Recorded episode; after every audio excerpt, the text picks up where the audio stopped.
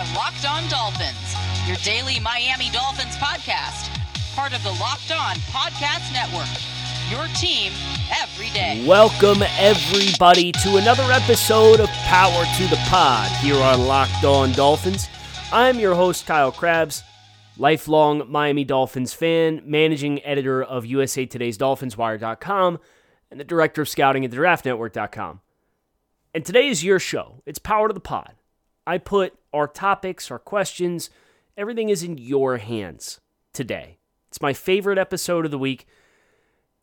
I never enjoy losing, but I always enjoy hearing all of your perspectives on the heels of a loss. So let's get this thing. This football season will be different, and Pepsi's here to get you ready for game day no matter how you watch this season. Pepsi is the refreshment you need to power through game day and become a member of the League of Football Watchers because Pepsi isn't made for those who play the game, it's made for those who watch it. Pepsi, made for football watching. We did have a bit of administrative news that did trickle in uh, yesterday afternoon, and uh, it's relevant for sure for the Dolphins. They're, they're going to have to uh, pivot here based on the news that came through yesterday afternoon, courtesy of Barry Jackson of the Miami Herald. The Miami Dolphins learned yesterday that they would at least temporarily be losing yet another starter for this 2020 season, announcing that starting offensive lineman Jesse Davis was going on the reserve COVID 19 list. Davis's designation on the COVID list, in addition to a lingering foot issue for offensive guard Solomon Kindley, leaves the Dolphins with potentially their first precarious dip into the rest of their depth along the offensive line, presumably pegging Michael Deiter to start inside at right guard alongside rookie offensive tackle Robert Hunt. Given some of the Dolphins' struggles offensively, uh, a shuffling of the deck may not be the worst possible thing in the face of the planet. Now, of course, you never want it to be on the terms of the COVID list or uh, somebody getting sick. And we obviously hope Jesse uh, rebounds quickly and is back and available to the team sooner rather than later with, with no ill effects of his brush with COVID. Now, Christian Wilkins has been been out two almost two full weeks now. Uh, he's missed two games due to COVID, and um, no, this if you follow the um, trajectory of some of the assistant coaches who we saw start to be impacted ahead of the Arizona game. Christian could be back this week. Brian Flores doesn't like putting timetables on things, and, and we probably shouldn't either. Uh, we should just let it play its course, but obviously hoping the best for uh, Christian, Jesse, anybody else who has close brushes with uh, this virus as well. Now, that being said, Jesse is not a lock to miss the game at this point in time. We don't know if he tested positive. We don't know if he was contract tracing. And if he was contact tracing, we saw Kyle Van Noy uh, put on this list Wednesday afternoon, Thursday afternoon, and then clear the protocols to play the game. So we found out on Monday the league policy is that you're required effectively a five day blackout from whenever you come in close contact with the virus to make sure you don't have it um, Monday, Tuesday, Wednesday, Thursday, Friday, Saturday. If he clears protocols and he's not a positive case himself, yeah, you could be looking at Jesse Davis being available for the Dolphins against the Jets on Sunday. So that's the good news. We'll have to find out. But this is another example of we're into what, week 12? And we've had six or seven offensive linemen, if you're you're willing to count Adam Pankey as an extra tight end on their heavy sets. And between Jesse Davis, Robert Hunt, and Solomon Kindley, the kind of musical chairs that we've seen played, and then obviously when Austin Jackson went on IR, I don't think getting Michael Deiter a little bit of action would be the worst thing in the world, to be honest with you. Um, he was obviously very green with his technique last year, and some of that, you know, might be it might have been a byproduct of all of the cross training that he was exposed to at Wisconsin, where he had to play tackle guard and center. But Deiter I think I would feel a lot worse about, hey, you're going to lose a utility style starter on the offensive line if the Dolphins didn't have a third round pick in Deiter effectively as your your seventh offensive lineman in year 2. We haven't seen him in almost a year other than special teams. Invested the heavy amounts of draft capital that they did into the offensive line and that gets into uh, the the value of investing in core positions on your team and building a team, and that was um, th- that came up on the timeline yesterday. You know, obviously the Dolphins lose, everybody's frustrated, and rightfully so. Uh, maybe not all of us taking it out in the most healthy of ways uh, to fellow Dolphins fans on the timeline, but that's okay. Just be nice to people, guys.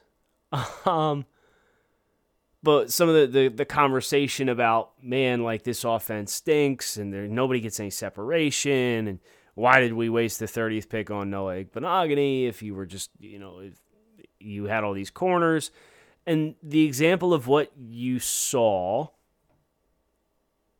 in the secondary when Byron Jones went down the example of what we're seeing now in the offensive line with potentially Kindley hurt and Jesse Davis on reserve COVID. This is why you invest in these position groups because you want, first of all, you want to have an embarrassment of riches everywhere. And if the Dolphins are going to decide, hey, we will not get the embarrassment of riches everywhere that we should ideally have if we're going to be a Super Bowl contender, let's start in the trenches and let's start in the secondary because that's where our identity is going to lie on the defensive side of the ball. Think about the the Dolphins lost Devon Godchaux, and they're currently without Christian Wilkins. Wilkins' absence showed up against the Broncos. There's little doubt in my mind. Uh, but the game before that against the Chargers, the Dolphins were without two of their pegged three starting interior defensive linemen at the start of the season and the defense played well because you invest in positions. You don't just check a box all the way across the board. That offense, man, it's it's going to be the root of a lot of questions in Power to the Pod. I can feel it. I just know it because I pulled some numbers. Made the mistake, I should say, of pulling some numbers and taking a look. And what would you do if I told you the Miami Dolphins quarterbacks have the second and fourth most high frequency of aggressive pass attempts in the NFL this season. Aggressiveness, as defined by next gen stats, tracks the amount of passing attempts a quarterback makes that are into tight coverage where there is a defender within one yard or less of the receiver at the time of completion or incompletion. Metric is shown as a percent of attempts into tight windows over all passing attempts. Mitchell Trubisky, 31%. Tua Tagovailoa, second in the NFL amongst qualifying passers, 26.8%. Joe Burrow is third, 21.5%. Ryan Fitzpatrick fourth with 20.9%. So it doesn't matter who is playing quarterback, nobody's getting open. No separation and we've talked about it on the show. The kinds of athletes the Dolphins have in their skill group. And guess what? You extend it to separation on their targets. DeVante Parker averages 1.9 yards of separation per target. Mike Gesicki averages 1.9 yards of separation per target. There are only two players in the entirety of the NFL with worse separation numbers per target than that AJ Green and Kenny Golladay. They are two of the four between all those names I just mentioned NFL players in the entirety of the NFL who average less than two yards of separation per target. Oh, by the way, Preston Williams, seventh worst receiver in the NFL in separation per target at 2.2. Nobody gets open. So when we talk about potentially drafting a running back, if that's what they want their wide receiver room to look like, then get ready for a lot of stuff underneath the back out of the backfield and passing you, which we saw with Myles Gaskin. Today's episode is brought to you by Axon Taser. Whenever you're away from home, taking a family road trip, or getting some outdoor adventures, you need to plan for the safety of you and your family. Taser gives you the tools you need to protect yourself safely. Taser's line of non lethal self protection devices are small and lightweight enough to carry with you or in your glove compartment or purse, and yet they are still nonetheless powerful enough to incapacitate an attacker. Guns carry unnecessary risks for you and those around you, and even pepper spray can harm you as, you as much as your attacker, and it's often ineffective. Taser products are safer and easy to use. They use an electrical charge to immobilize attackers for up to 30 seconds, allowing you time to escape and send emergency dispatch to your GPS location. Taser devices come loaded with features like laser assisted targeting and emergency dispatch, which will send a response team to your GPS location upon firing. Taser is available without a permit in most U.S. states. You can get the Taser Pulse Plus or Taser Strike Light at taser.com with promo code NFL to save 15%. That's taser.com, promo code NFL to save 15%. T A S E R.com. Restrictions apply. Please see the site for details. iTunes reviews time. We have one from Steph Boyardee. Concerned about Mike. I mentioned you, to you on Twitter. Yes, I saw you. You shot me a DM with this, uh, so I'm glad you you submitted this here. Really interested in your take on Wednesday's pod of last week. You mentioned how Mike Gesicki does not come back towards the football. My concern is that he does not take football seriously enough. Watching him on the sidelines and his mic'd up appearances, I don't think he's paying attention to the games. Going back to the ball is something you learn as a kid. The fact that he's a professional athlete and hasn't figured that out, he should do that, worries me a lot. Um, I, I think the, the way professional athletes uh, conduct themselves on the sideline, if you watch any individual throughout the course of the game, it might surprise you to the, I don't want to say level of casualness or level of composure, but – it's not like high school ball, right? Where everybody's standing up on the sideline and you're all staring and glaring at the action on the field. And um, Steph, I, I don't think there's any concern about taking football seriously enough. I do think there are some uh, concerns about his usage and, and the Dolphins effectively using him as a wide receiver and uh, not getting any separation on any of the routes that he's running.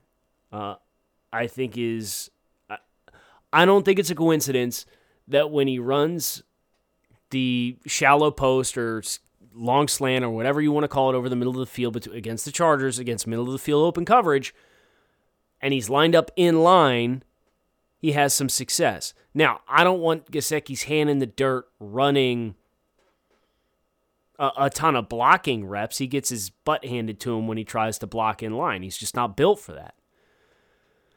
But Miami's used him a lot in tight splits, running outbreaking routes, isolated on one side of the screen, and he's not threat he's not threatening anybody vertically at all.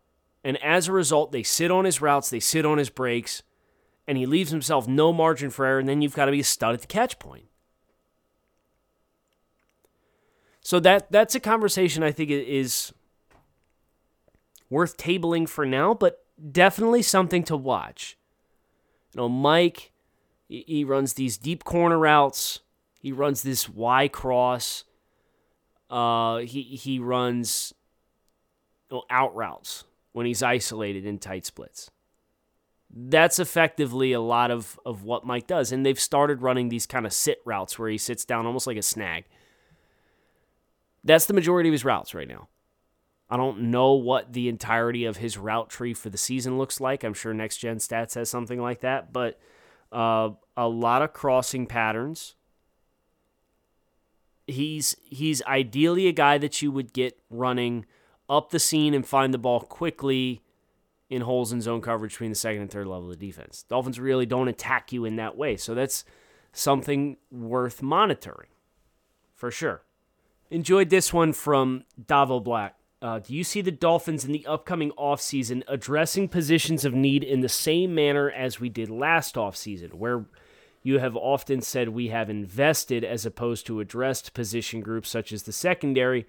Do you see us doing the same thing at wide receiver, or were those investments more of a reflection of who we value on our team as opposed to the style upgrading position groups? So I think it's probably going to be a little blend of both, to be honest with you. Like, I think you'll see continued investments into some of the position groups that that we may have felt Miami was potentially done at. Um, obviously, with the the Jordan Howard signing and trading for Matt Breida, and none of those really moving the needle for the Dolphins. Um, I know Salvon Ahmed has has done a great job since stepping in for the Dolphins, but I wouldn't peg him to be the long term answer at running back. And running back was was a position that we invested in because we wanted to fix the running game. We didn't fix the running game.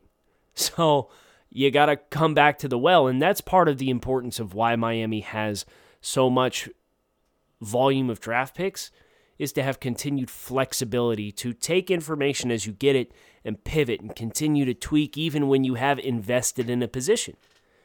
We may see them invest on the interior offensive line again, whether it is at center or potentially at the guard spot again.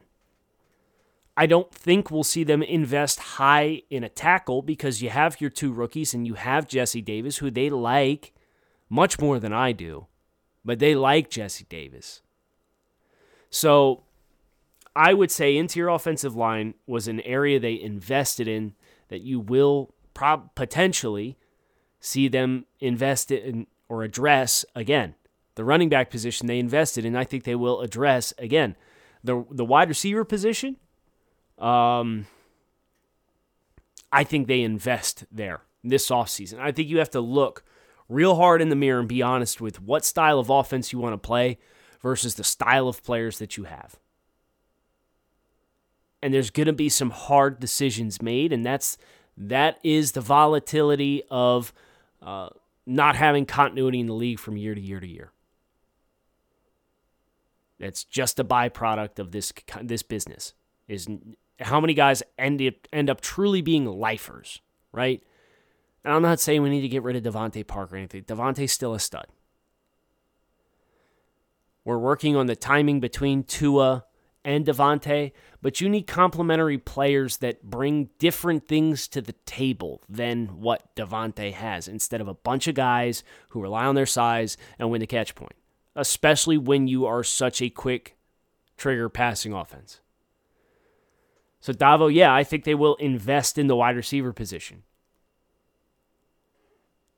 I think they will address interior offensive line. I think they will address the running back position. I think they will address uh, the linebacker position, what they have uh, for true off ball linebackers, not the Kyle Van Noys and Andrew Van Ginkels, but like the Elandon Roberts and Grugier Hills of the world.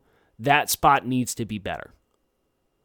I think they, they may very well address nickel corner and challenge Nik Needham. I think they may address interior defensive line to draft somebody to replace Devon Godchaux. Part of the part of the appeal of this style of doing business is flexibility. So yeah, I I would say I wouldn't marry us to doing anything in one way, shape, or form. Uh, but with that being said, I do think you will see Miami come back to the well on some positions that they invested in this past offseason. I do think you'll see that. Twitter questions, Tone Toto. This week seems really negative. Yeah. We all expected to win. Yeah. And those hurt a lot as we haven't experienced that in a long time. Yeah. I remember the Super Bowl Marino lost as devastating for the same reasons. So, on a positive, what three things have you excited for this year and beyond? I'm excited for Miami's next litmus test in the the final four games of the season. I would like to think the Dolphins are going to meet the expectations we have set for them over the course of the next two weeks, playing two bad football teams in the winless Jets and the two win Bengals. If that happens and they get to eight and four, can you steal one out of the two? Or, or what can you do with that four game sample size? Can you go three and one in that stretch and win the division? Because that's what it will take. Can you go two and two and give yourself as good of a possible chance as you can dream of to get a wild card spot? If you finish with nine wins this year in the AFC, you're probably missing the playoffs. You'll probably miss the playoffs. So if you get to eight and four, you can't go one and three and expect to win the playoffs. So the playoffs for Miami, you want to call it double elimination? The playoffs for Miami effectively start against the Chiefs. You got to earn your way in, and you got to earn your way in by winning. So consider it like a four game round robin amidst what the rest of the AFC wildcard hopefuls between whoever's not going to win the division between the Titans and the Colts, the Browns, the Ravens, etc. The Raiders, who the Dolphins play. Yeah, why don't you say the playoffs start there? Playoffs start against the Raiders week 16. We here at the Locked On Network have been big time proponents of the Built brand, and Built's newest product, Built Go, just ups the ante even more. It's a workout gel that's built to help you break through your mental or physical wall each and every day. It's easy to take. It comes in a one and a half ounce package. You put it in your back pocket, in your golf bag, in your briefcase, in your glove compartment, wherever, and it's always ready to go when you are. It's the best workout gel on the market. It's like five hour energy without the same crash feeling.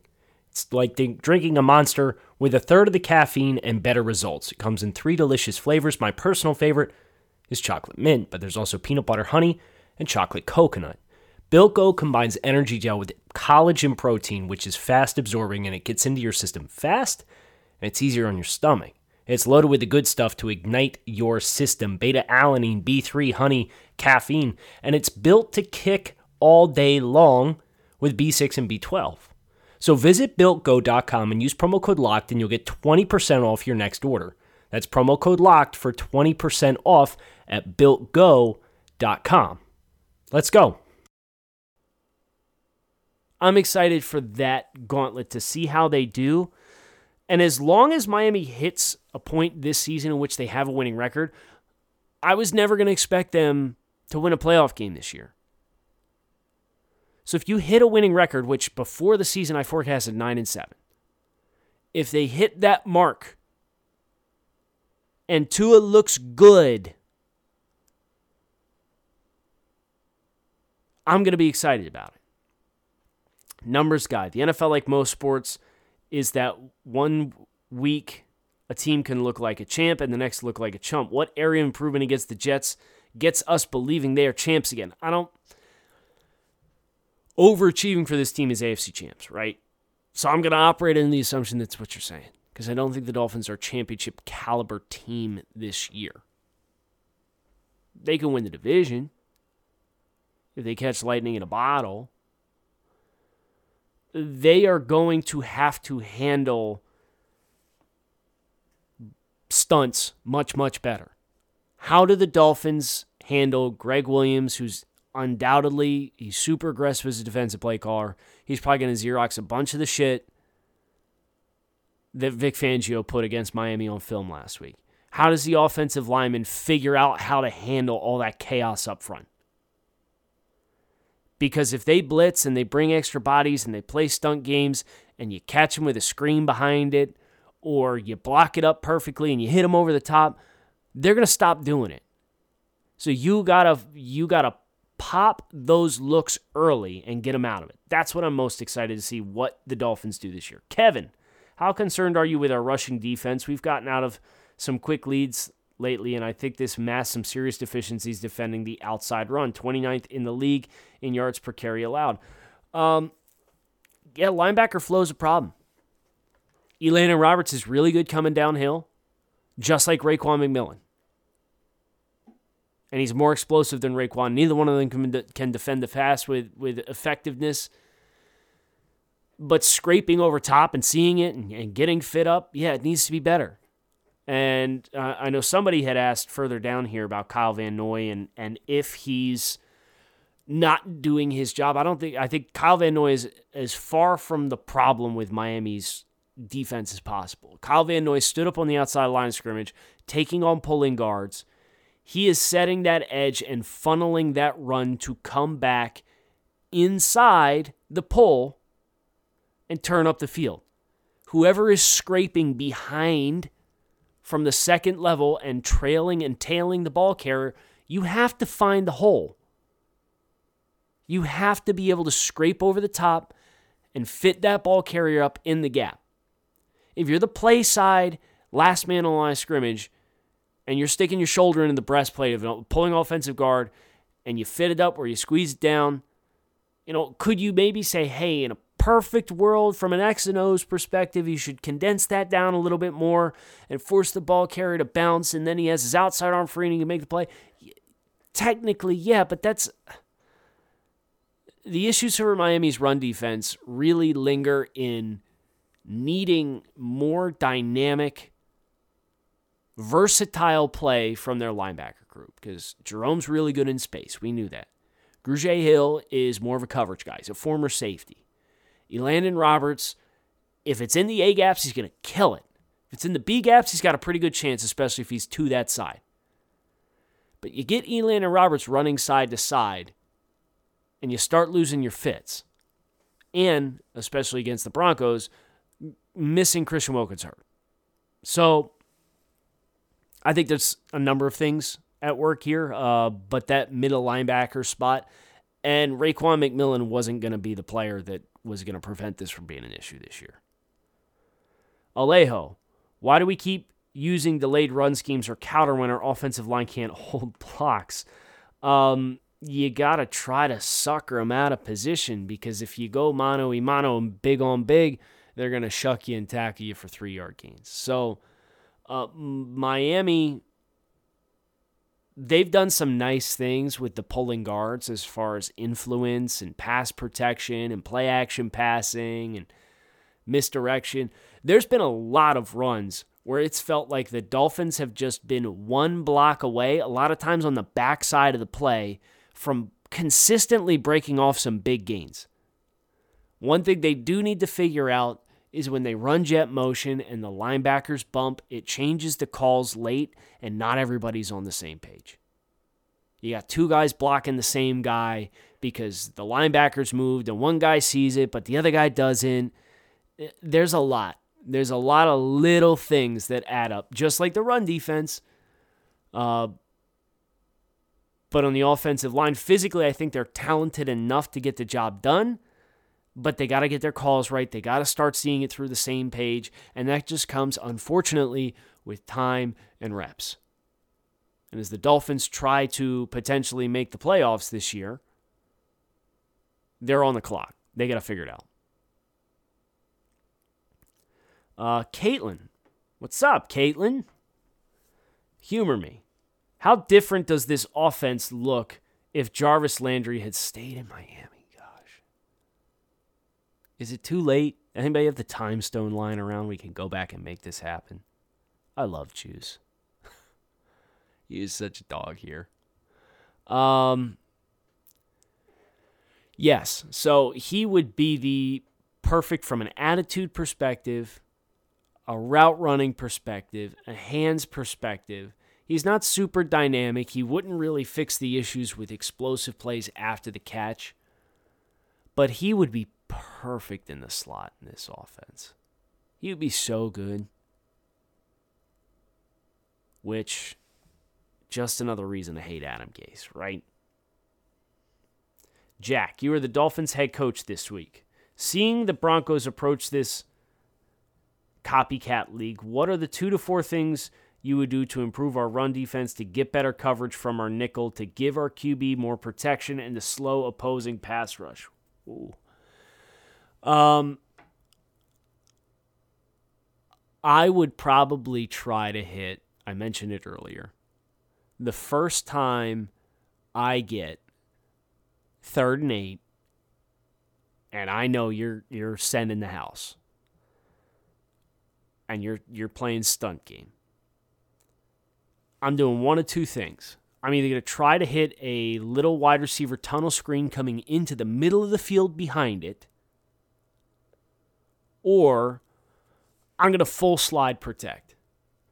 Slide protect is everybody steps left or everybody steps right. And whoever the unaccounted player for is in that protection, if everybody slides away and the end man on line of scrimmage opposite of that comes, I know I got to throw hop behind it. So I'm running like double slant behind it. Something simple to which I can process if they're trying to trap me behind it in coverage and I'm getting the ball out. But I think playing straight man protection or half slide or th- no, like make it simple. Keep the protection simple. If they're going to blitz us to the left, everybody step left. We're going to throw hot to the right. That's how I would adjust on that front. We got a couple more questions that I would like to tackle, uh, but I'm going to tackle them on Thursday on our Thanksgiving special. So, uh, if you left additional questions, I appreciate you. I appreciate you tuning in to Locked On Dolphins, checking us out today. Kyle Crabbs, keep it locked in right here on Locked On Dolphins. We're going to go through the offensive tape and chart it up today. God bless it. And uh, tomorrow we will be back. Crossover Locked On Jets is on the table this week as well. Plenty of good action ahead of Jets Week 2.0 2020. So make sure you hit subscribe, keep it locked in right here on Locked On Dolphins, and I'll talk with you guys again tomorrow.